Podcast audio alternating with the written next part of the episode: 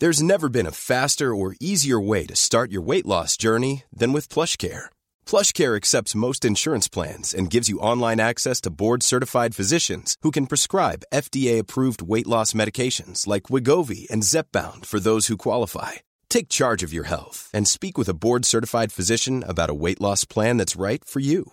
Get started today at PlushCare.com slash weight loss. That's PlushCare.com slash weight loss. PlushCare.com slash weight loss. Hey, it's Ryan Reynolds, and I'm here with Keith, co-star of my upcoming film, If, only in theaters May seventeenth. Do you want to tell people the big news? All right, I'll do it. Sign up now and you'll get unlimited for fifteen dollars a month and six months of Paramount Plus Essential Plan on us. Mint Mobile dot com slash switch. Upfront payment of forty-five dollars equivalent to fifteen dollars per month. Unlimited over forty gigabytes per month. Face lower speeds. Videos at four eighty p. Active Mint customers by five thirty-one twenty-four get six months of Paramount Plus Essential Plan. Auto renews after six months. Offer ends May thirty-first, twenty twenty-four. Separate Paramount Plus registration required. Terms and conditions apply if rated P G. Welcome to A I Named This Show. I'm Tasia Custodi. And I'm Tristan Jutra. And we are your human hosts. On today's episode, we discuss what U S President Joe Biden's executive order on A I actually does. And we wonder, is big tech lying about A I's risks to humanity? Just like us to be super chill as always. All right, Tristan, we've got to say hello to our lovely listeners in Germany. Hello. Guten Tag. Look at you, T J, with the German. I'm so impressed. Or, or hello with an A instead of an E. It's hello. Not, not as distinct. Guten Tag. Well, hopefully we nailed it. Hello and thank you for listening. Now, Tristan, we do Doctor have Shane. a we we do have a wee bit of follow-up before we really jump in, don't we? So last week we talked about Google's Project Gemini and how it was going to be a game changer, powering their various A I initiatives. One other initiative, next generation initiative that we failed to mention at that time, that was uh, from OpenAI, the developer of ChatGPT. Apparently, they had tried to create a new A I model that was going to be f- more efficient, and it was codenamed Arrakis. You may recognize that name because that's the desert planet from the sci-fi novel and movies Dune. So Project Arrakis was aimed at reducing the cost and resource consumption of A I applications like ChatGPT, but it was scrapped earlier this year because it didn't meet the expectations of OpenAI and its sugar daddy, Microsoft. OpenAI has grown rapidly thanks to ChatGPT, and its C E O, Sam Altman, expects to generate one point three billion dollars in revenue per year. However, it also faces competition from Google, which has been developing its new and next generation rival A I model, Gemini, and scrutiny from an A I summit, which is actually under uh, going, taking place right now. As so, we speak. As we speak. So a- OpenAI, I mean, they, as a re- research organization, there's a nonprofit and a for-profit co- component of OpenAI, but they aim to eventually create A G I, artificial general intelligence, which can perform any task that humans can. And they claim that they are committed to ensuring that A I is aligned with human values and can benefit all of humanity. And that ties into what we'll be talking about today regarding the world of regulation in A I. We certainly have a lot to cover. And I think a, probably a good jumping off point is what President Biden's executive order on A I does and what it really means for us all. I think it's easy sometimes to just say, oh, an executive order was signed, and then nobody really goes into it or knows what it actually does, because sometimes it can be very frustrating in the States to have an executive order signed, and then you're like, now what? So let's jump in, Tristan, because this just happened. So basically, he has signed a new executive order creating new standards of safety and privacy protections for artificial intelligence. So this is a move that the White House insists will safeguard Americans' information, promote innovation and competition, and advance U S leadership in the industry. So Biden said the executive order was, quote, the most significant action any government anywhere in the world has ever taken on A I safety, security, and trust. And I also just want to point out for you that he also said that A I is all around us. He didn't Look, say right it like you. that. Yeah, it's behind you. I wish he would have delivered the line like that, but he didn't. But it kind of made me smile because, you know, it's like I guess at least his aides get it. I don't know if he really yeah. gets it, but I mean, it might be in his phone, maybe might in be his, in his uh, phone. Fitness tracker. Exactly. And something else he did mention was that, you know, his concern around deep fakes and the need for governance. And, you know, we've talked a lot about deep fakes and the like, so I found that a little bit interesting. But let's get into what this executive order actually does. And I will start with that. It requires the developers of A I systems that they share their safety test results with the federal government.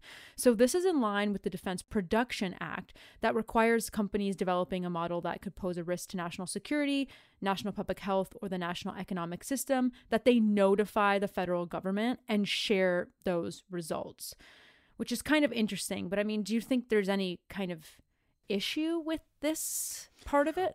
Well, the idea with anything like this is to enhance transparency and accountability. But the argument always from the business world is this sort of requirement could potentially stifle innovation.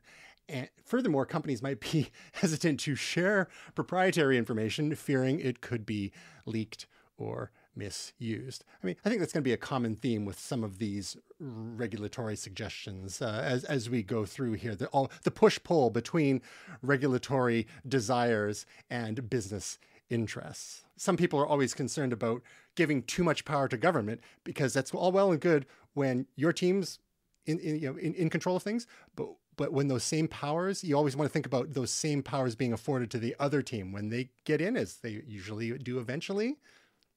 That's that's the concern.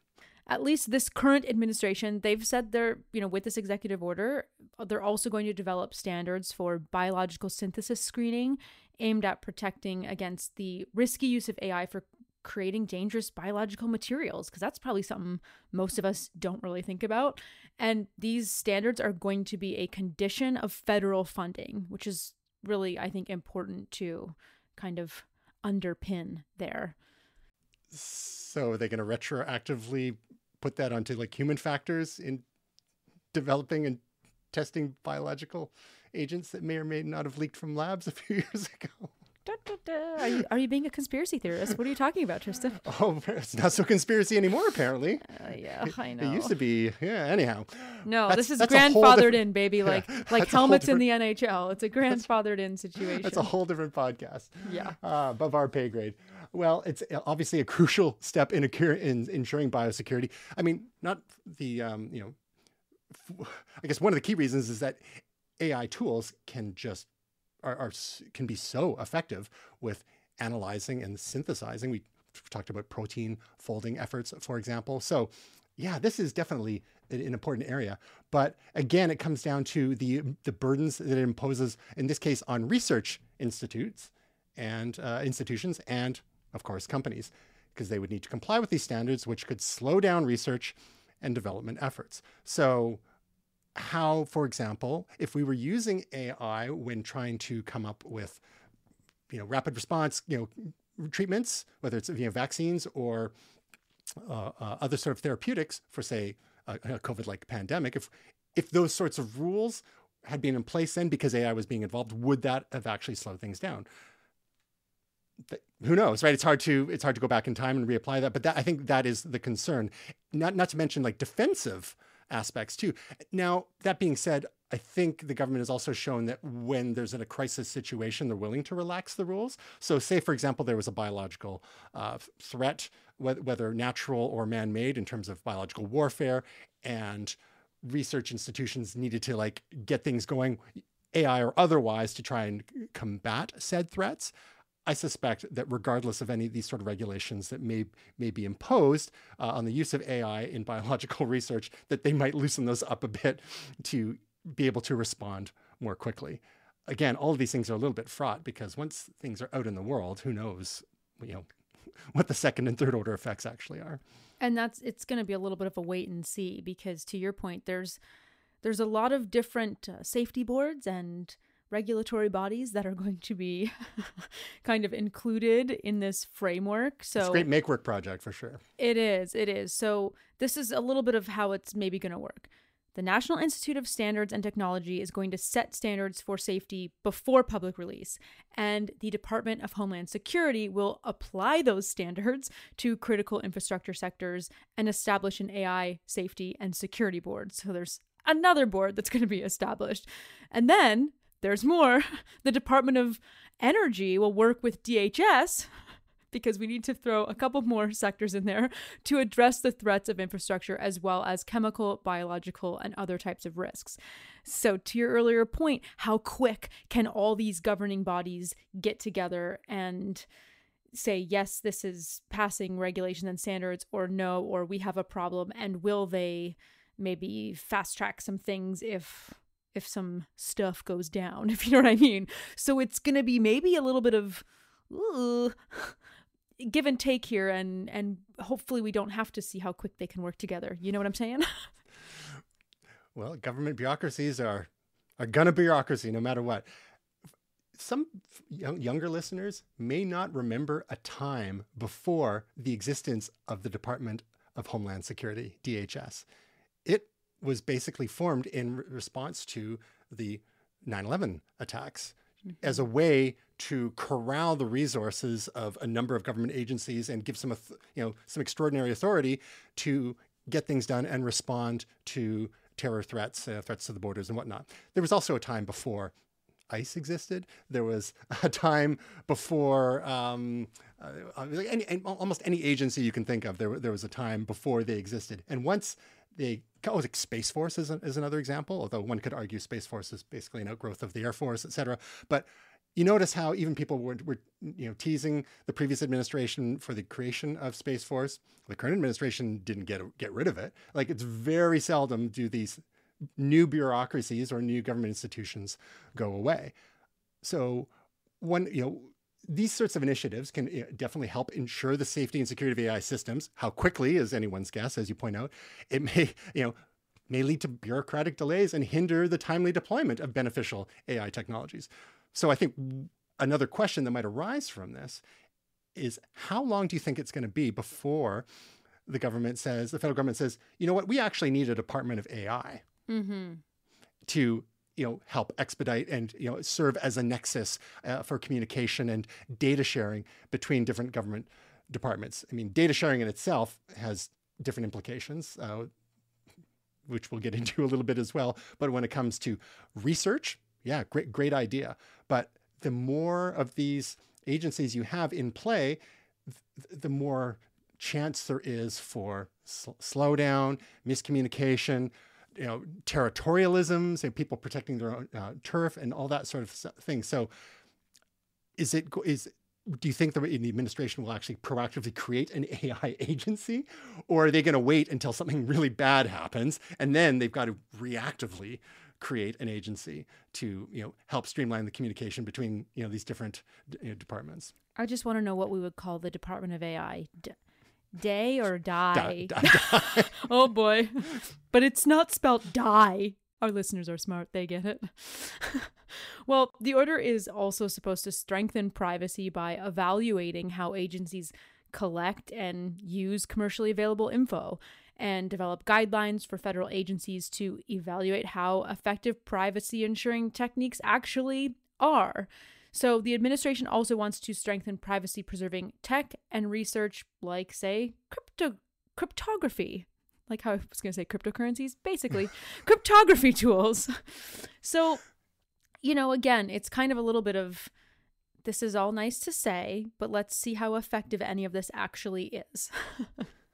Well, I think we can all agree that enhancing and protecting privacy uh, is essential. And to my earlier point regarding data sharing between government agencies, you know, how much will actually people's personally identifiable information be a part of that and sharing? I remember it was probably thirty years ago here in Canada when there was a big uproar regarding the sharing of personally identifiable information between our uh, the Canadian Border Services Agency and Revenue Canada, now known as C R A, the Canada Revenue Agency, which is in charge of taxation. And there was concerns about, oh, well, these independent organizations were sharing information about people's movements and how much time they're spending in different countries, et cetera, et cetera, and how does, you know, the tax implications. And it's like, people were, you know, a little concerned about that. And you could actually write in, write a letter and, and say, I want a dot, my dossier. I want to know all the information you have about me with these different, from these different government departments. And it's kind of interesting. I actually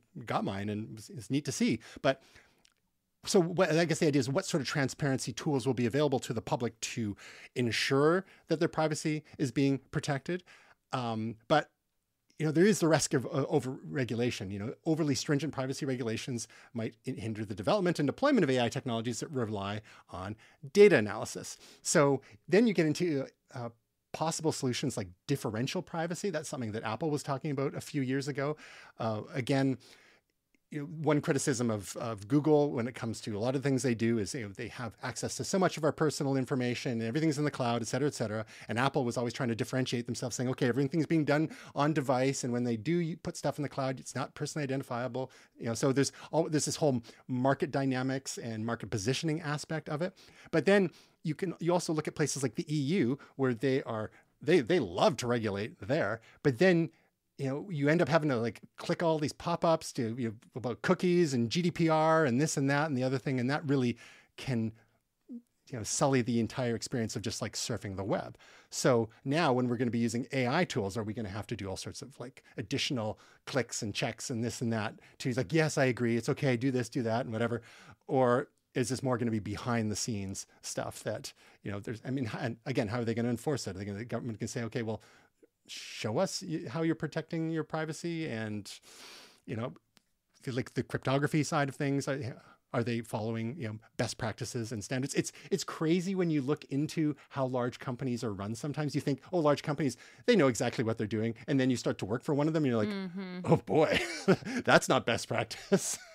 So no, and I can see both sides of this because mm-hmm. you know, you touched on the C R A thing with the the border patrol, and um. Mm-hmm.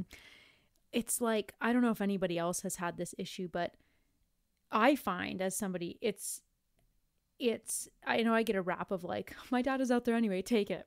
But mm-hmm. here's the thing. And I'll take travel as a perfect example. These agencies do not talk to each other. So like I have a Nexus as an example, right? Mm-hmm. Nexus is an agreement within North America, particularly the U S and Canada, but it works across North America, where it allows you, it's like a pre-check. It allows you to travel a little bit quicker through the airports, quicker over the border, into the Nexus lane, all this kind of stuff, okay? So when you apply for that, there's set, you know, you got to fill out the paperwork, you got to do this and that. But they don't communicate with, say, like the federal aviation type sector. So like, you know, my address and such, I must have changed it like three times on that application. When it came to again, it was still an original address from when I was living in Vancouver. And I was like, guys, like, I've been allowed to travel on this through flights and nobody is questioned. Like everything is supposed to match to the letter. Nobody's verifying this stuff. When I, uh, since I've immigrated to the States, there's, here's another example for you. You have to, if I want to apply for citizenship at some point, I'm going to have to write down all the times in the last, I want to say it's five or seven years that I have traveled in and out of the country, whether by land or by air. You can only get your your passport stamped if you travel by air. They don't stamp it at land border right. crossings. So I got scolded one day when I was crossing from Vancouver from Y V R to go to Phoenix.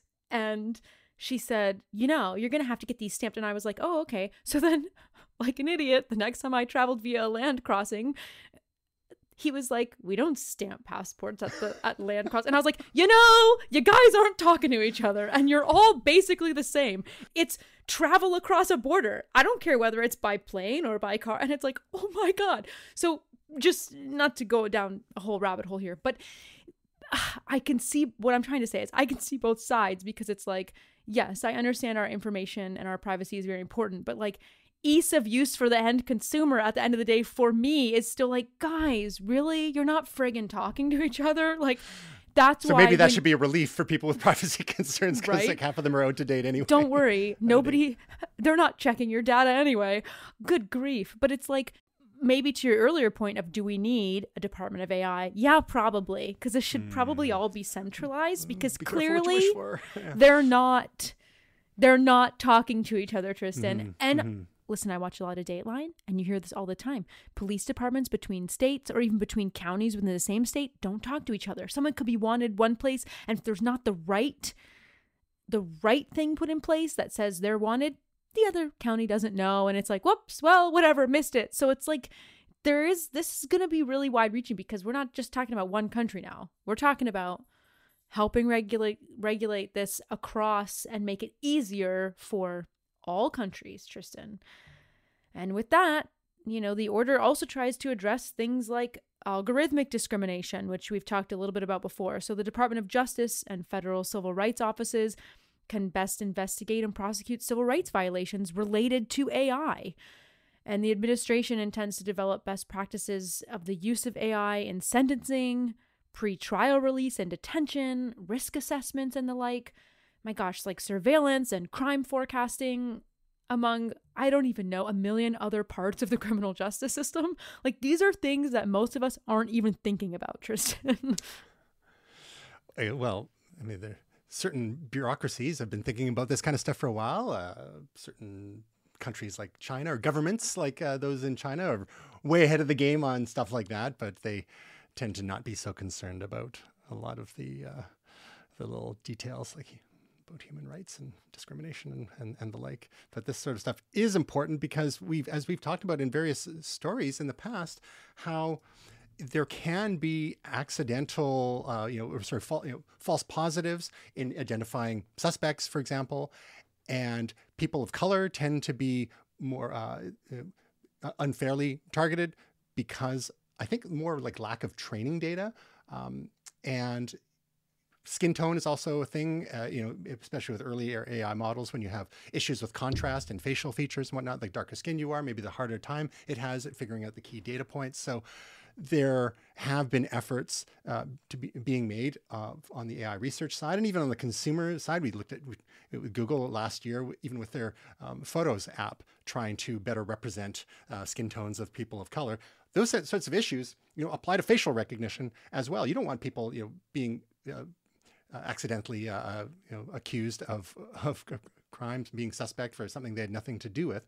So, you know, the, the the words like affirmative action are kind of not, sort of not really popular nowadays. But if you have, if you ensure that in the the A I training data pr- accurately represents the diversity of a, a, a given population, so that it is fair in doing things like facial recognition or other sorts of um, pattern recognition, to ensure that there is like the whole, you know, that people are treated equally under the law, which is more and more A I influence uh, in, in the law there too. Because, you know, obviously there's going to be a lot of challenges in this implementation. It's difficult to completely eliminate bias from any A I systems because it, these systems are a reflection of the, the, the creators who design mm-hmm. them and the training data on which these algorithms are trained. So if the training data is skewed one way or the other, that's going to, you know, translate into results in the real world. So h- how do you enforce that is the question, I suppose. Are we now going to in- insist that companies submit the their training data for a government regulator to, to make sure that it meets their diversity, equity, and inclusion like uh, guidelines? Like it, you can see how it could start getting really complicated really quickly. So I think it's maybe more of like establishing some best practices. I mean, can you trust companies to do the right thing? I, th- I think most most people, generally speaking, want to do the right thing and want these systems to work well. It's kind of like with accessibility, for example. Like it's a, it costs extra money to make systems and websites and applications more accessible, but ultimately that ends up helping everyone because you never know when we might be temporarily uh, disabled for one reason or another due to accident, in, injury, illness, and and so on. So, you know, just like we all want to be treated equally when we, are, we suffer a particular condition, we also want to be treated equally no matter what our, our background is, you know, cultural, religious, you know, ethnic, or otherwise. So again, the devil's in the details here. And you, you know, I hope it's not going to be like overly burdensome, but at the same time, you want to ensure that people just, you know, are treated fairly, whether A I is involved or not. We only know what we know, unfortunately, from our personal experiences out in the world. And this is why we need to have these more diverse, groups, perhaps perhaps on these governing boards, perhaps when they have all these safety regulation boards for A I, the more diverse the better, the more diverse the training systems are and the people that are building them, the better. It's only going to lead to hopefully better outputs for these A I models. But the last thing that the execu- that the executive order kind of aimed to do here was develop best practices to minimize the harms and harness the benefits of A I when it comes to job displacement and labor standards. Boy, Tristan, I think it was episode one when we talked about some of the fears of A I, and one of those fears was job loss and job displacement. And it gets a little bit scary. Like at the top of the show, did you not just say that OpenAI is looking to develop A G I that can basically do any human task? Like podcasts. We're done. We actually talked episode. about that a few episodes ago too, didn't we? We did. We did. It's happening, Tristan. A I is coming for our jobs. Are we even real? Who knows? That's going to be the biggest long-term game for us. At the end of like one hundred episodes, maybe three hundred, we're just going to tell everyone, psych, we weren't real the this whole con. time. The, the human con. host was a lie. Yeah. So uh, obviously this is a necessary step in addressing the impact of A I on jobs. Just like with any technological revolution, there are people that are going to be, suffer in the in the, the short to medium term. And you can't just simply tell people, oh yeah, learn to code. Like mm-hmm. that's... That's not a realistic thing. We, we talked about this when it comes to like West, you know, West Virginia, like coal miners, for example. Like people are in different stages in their career. They have different technical aptitude. They, there's certain types of jobs you can stream them into, reskilling and, and the like. But we need to, you know, you know, will there be some sort of social safety net to help with, you know, because every large technical revolution, there, it's invariably in the long run, it works out better for humanity. I mean, aside from the risk of apocalypse, but that that aside, in the long run, this is always accretive, you know, for for human well-being. In the short term, medium term, there's actual human suffering that we need to uh, address in a mindful way. So, you know, we're never it's n- never going to be able to fully mitigate job displacement until you have things like universal basic income, which, of course, there's a lot of opinions either way on and stuff like that uh, too. But the dynamics of job market are complex and influenced by many factors, like way outside of the A I conversation. And add into that too the role of immigration um, and how can some jobs be, you know, filled by uh, high-skilled uh, immigrant workforces, you know, H one on H one B visas and things like that. But what about low-skilled immigrant workforces, and how many jobs are still going to exist and not be um, taken away by things like automation, whether it's in agriculture or, um, you know, warehousing or, you know, manufacturing or what have you? There's a whole, you know, spectrum of skills that uh, skilled jobs or low uh, unskilled or quote unquote unskilled jobs that are going to be affected by A I one way or the other, uh, whether purely pure A I on the computer sense or A I combined with robotics and machinery as well. So again, it's it's. I think this is sort of thing. Well, it's we're gonna. You know, it's nice to have some best practices and whatnot, but ultimately, that's gonna, how's that going to affect policy? What sort of incentives are there going to be to uh, encourage employers who are, say, laying off people, uh, you know, to provide reskilling or retraining or, you know, career counseling and all those sorts of things? Or is it just going to be the uh, you know, the survival of the fittest, and hopefully as a society that we are, you know, trying to take care, care of each other a little bit, um, especially when there are so many benefits to be gained from these technologies. We want those benefits to uh, accrue to everyone in society and help those for whom uh, it's actually harming a bit. Uh, I think just as a sort of general footnote to this whole discussion, it seems, and you've probably noticed this too, Tasia, that governments around the world are really looking to get ahead of this, because mm-hmm. I think they were chastened by the whole getting blindsided by social media at Web two point oh and the social web and disinformation and misinformation and all that kind of stuff. And, you know, kind of being late to the game to regulate, and they're kind of regretting that. You, one could argue that it re- may have really stifled innovation there. More recently, there's the whole um, lack of regulation on things like Web three technologies, cryptocurrency and the like, with a lot of uh, with a lack of real clear guidelines for a lot of crypto firms. So you're having like this uh, this regulation by enforcement by uh, another bureaucracy, the S E C, the Securities and Exchange Commission, where they're just kind of making it up as they go. And I don't think that's good for anyone either. So some clear regulations, like not overly burdensome, hopefully, but just clarity from whatever level of government's deciding to get into this game, be it A I or otherwise. So clarity is good early on. Like, let's not let's not get too crazy with it. We don't want like ten thousand page documents, clear guidelines, and hopefully we can, you know, you know, navigate a way through this, what's going inevitably tumultuous time over the next couple of decades. Hi, I'm Daniel, founder of Pretty Litter. Cats and cat owners deserve better than any old-fashioned litter. That's why I teamed up with scientists and veterinarians to create Pretty Litter. Its innovative crystal formula has superior odor control and weighs up to eighty percent less than clay litter. Pretty Litter even monitors health by changing colors to help detect early signs of potential illness. It's the world's smartest kitty litter. Go to pretty litter dot com and use code ACAST for twenty percent off your first order and a free cat toy. Terms and conditions apply. See site for details. Hey, it's Ryan Reynolds, and I'm here with Keith, co-star of my upcoming film, If, only in theaters May seventeenth. Do you want to tell people the big news? All right, I'll do it. Sign up now and you'll get unlimited for fifteen dollars a month and six months of Paramount Plus Essential Plan on us. Mint Mobile dot com slash switch. Upfront payment of forty-five dollars equivalent to fifteen dollars per month. Unlimited over forty gigabytes per month. Face lower speeds. Videos at four eighty p. Active Mint customers by five thirty-one twenty-four get six months of Paramount Plus Essential Plan. Auto renews after six months. Offer ends May thirty-first, twenty twenty-four. Separate Paramount Plus registration required. Terms and conditions apply if rated P G.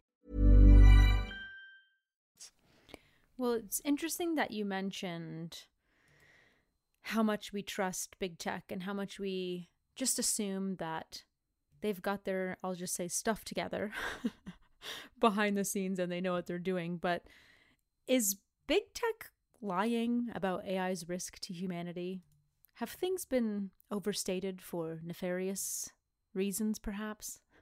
Well, it's funny you should ask, because you may have noticed over the next of the last several months, uh, various prominent A I figures, including OpenAI C E O Sam Altman and uh, DeepMind C E O uh, Dennis uh, Hass- uh, Hassabis, they've been expressing concerns over the existential risks posed by advanced A I technologies, likening them to the risks uh, to those likening the risks to those from nuclear warfare and pandemics. Again, stuff we touched on in our very first episode. They're advocating for a global focus on mitigating these extinction level risks, calling on policymakers to pay co- closer attention to these challenges. Uh, notably, this group is steering the narrative toward existential risks, uh, possibly diverting attention away from other urgent A I-related issues uh, like market dominance, antitrust considerations, data privacy, and the misuse of A I technology. So some people are thinking, hey, our Are some of these people in charge like trying to like distract us by like, oh yeah, A I, be, we got to be careful. A I might end the world, even though we're in charge of these big A I companies. But you know, we're really concerned. We need lots of regulation to make sure this doesn't happen. Uh, don't mind what we're doing over here with this other mm-hmm. stuff as regards like you know data handling and privacy and you know other stuff. Um, because one of the uh, I think truths that has emerged over the last several decades of you know, business, capitalism, and so, so on, is that regulation, believe it or not, tends to favor the large-scale incumbents. Because companies who are, are large and have the resources to wade through all the red tape. And what tends to happen is that when you put a bunch of regulation in a given industry, it hurts the little guys. It hurts the startups because they simply don't have the resources or, you know, the financing to get through all that stuff. And that's something that we've even experienced in our own business. We are an online training development company. We have the privilege of doing lots of work with various levels of government, but the, the hoops you have to jump through to become a trusted contractor to municipal government, you know, provincial or state government, you know, federal governments, it's a lot. We, you know, you have proposals or R F P responses that are sometimes one hundred or one hundred fifty pages long. And, you know, there are some some institutions, I mean, that's that's that's child's play. There's a lot of due diligence required on the on behalf of the proponents and, of course, the government agencies that are reviewing all these vendors. And there's add-on extra layers, things like security checks and whatnot. So the more hoops to jump through, the more it favors the, the big guys. So some people are saying that, um, you know, that these, these incumbents, uh, such as, you know, OpenAI and Microsoft, you know, Alphabet slash Google, Meta, Amazon, NVIDIA, Tesla, because they have s- such vast resources uh, and they are in these hyper-competitive environments, like they have the wherewithal to, you know, withstand or navigate those sorts of regulations regardless. So um, we've got this concentration of A I power within these tech firms. They can influence how A I evolves and is regulated. They've got the uh, bully pulpit, uh, in a sense, and at least from a corporate perspective, to, to help drive the conversation, being thought leaders and whatnot. And uh, you know, it's it's easy for them to say, "Oh, we need broader control and oversight and uh, and what and whatnot to be able to ethically deploy these uh, technologies." So, some of these folks are being accused of uh, f- fear mongering. Mm. And um, sounds like so, you're saying we've got some A I one percenters over here. Exactly. So, so a lot of these concerns have been raised by this uh, the A I, A I Godfather. Okay, now, how many A I Godfathers are there? Because I thought Jeffrey Hinton I know. was A I Godfather. Every but, article um, we read, it's like A I Godfather, and it's a different one. Yeah. So anyway, these uh, these various uh, battles in the U S highlight a growing effort to rein in the unprecedented power amassed by said big tech giants over the last uh, decade, which extends, of course, to their control over A I technologies. And these legal challenges could significantly impact how A I is developed, deployed, and regulated, particularly in contexts where these technologies might harm consumers or stifle competition. So Meta's A I chief, A I godfather, uh, Jan LeCun, uh, Uh, accused DeepMind C E O uh, D- uh, Demi Hassabis and other A I C E Os of lobbying to limit A I control to a few big tech companies, thereby potentially sidelining open source A I initiatives. And uh, Hassabis retorted that DeepMind wasn't attempting to achieve regulatory capture, but was discussing the best approaches to A I development and regulation. Well, of course, that's his answer. We're just...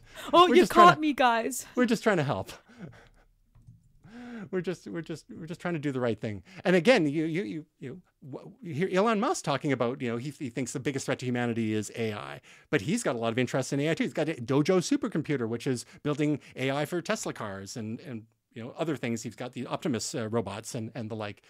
Um, anyhow, so top A I researchers are advocating for a significant portion of A I research and development funding to be allocated toward ensuring the safety and ethical use of A I systems. So this suggests a growing recognition uh, within the A I community about the importance of safety and ethics, which could influence regulatory frameworks and funding priorities in the A I domain. So funding, not just private funding, but we're also talking about like government funding. And so this all goes back to talking about the executive order from Joe Biden and other activities that might be happening this very week, which we will leave for the very end. Regulation aside, fear-mongering aside, regulatory capture aside, shall we end on a slightly lighter note, which, I mean, I mean maybe the world won't end thanks to A I due to one popular science communicator? Well, I mean, Bill Nye did have a show, Bill Nye Saves the World. It was a Netflix show. So help us, Bill Nye, you're our only hope. Is it yeah. come to that, really? Pretty much. I'm like, please, Bill, explain this for the rest of us. Yeah. At the risk of this being a total fear-based episode and me hitting the panic button, why not us just have a little fun moment? This past week, Google Bard asked Bill Nye, the science guy, twenty questions on how A I can avoid the end of the world. And this kind of really reminded me of our first, our little baby first episode, Tristan, of will A I save the world or kill us all? Still T B D. Still, we still don't have the answer. Episode eleven, we do not have the answer. But, you know, these questions included things like, how should we ensure A I is used for good and not harm? What should we be teaching our children about A I? What's the most important ethical consideration for A I development and, and things like this. So I believe this was last Tuesday at a C N B C Technology Executive Council Summit on A I.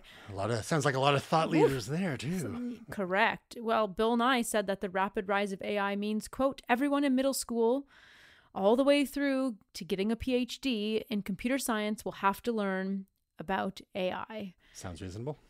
It does sound reasonable because remember, it wasn't this many years ago where it was like, everyone's going to need to learn how to code. Now it's like, everyone's going to need to learn about A I. Makes we have sense. to learn how to use no-code tools now.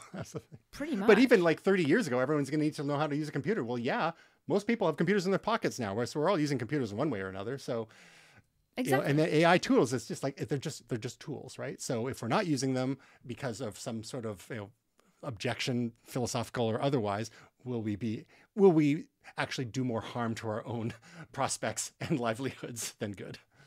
Well, I found it. It uh, pretty interesting. We've got a seven minute video that we can link to for for our lovely listeners, where Bill Nye responds to Bard's twenty questions, and it's a little bit, you know, you you use the word somewhat cringe. I use the word somewhat, you know, Bill Nye interesting answers. But he had kind of some some answers were really quick, simple answers. So I think he was understanding how he needed to continue to prompt Bard, if you will, like not talking to another actual human.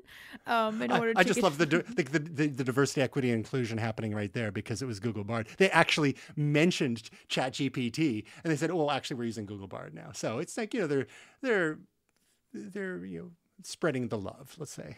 There you go. Exactly. So let's to another tech giant, to another one of the one of the big guns, you know.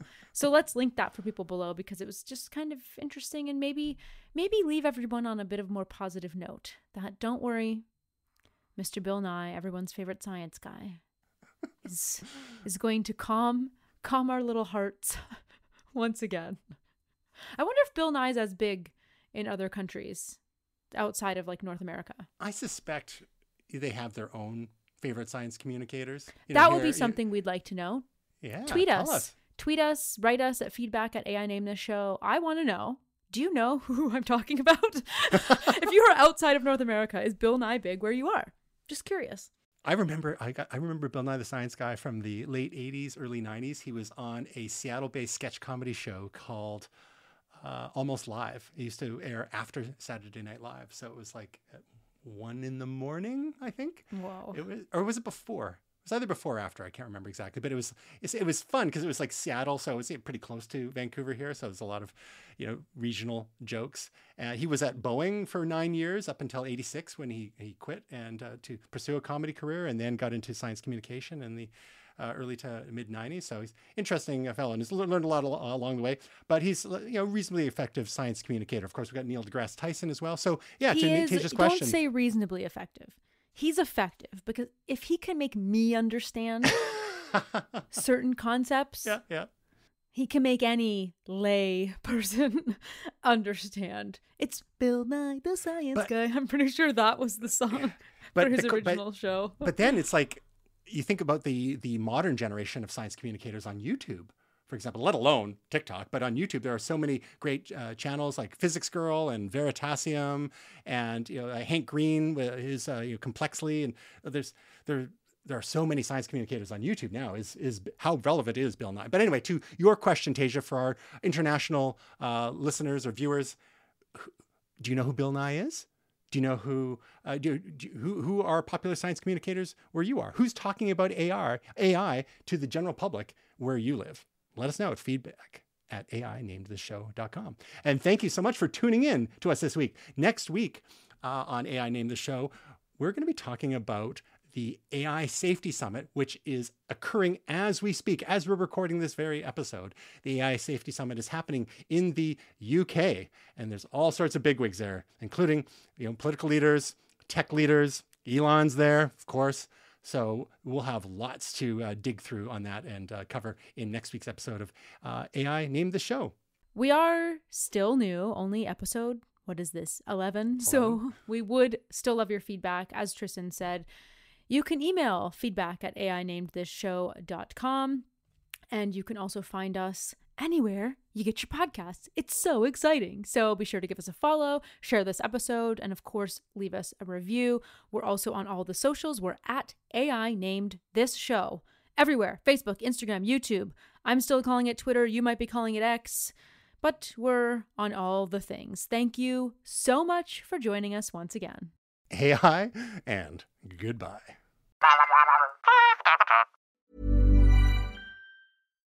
Hi, I'm Daniel, founder of Pretty Litter. Cats and cat owners deserve better than any old-fashioned litter. That's why I teamed up with scientists and veterinarians to create Pretty Litter. Its innovative crystal formula has superior odor control and weighs up to eighty percent less than clay litter. Pretty Litter even monitors health by changing colors to help detect early signs of potential illness. It's the world's smartest kitty litter. Go to pretty litter dot com and use code ACAST for twenty percent off your first order and a free cat toy. Terms and conditions apply. See site for details.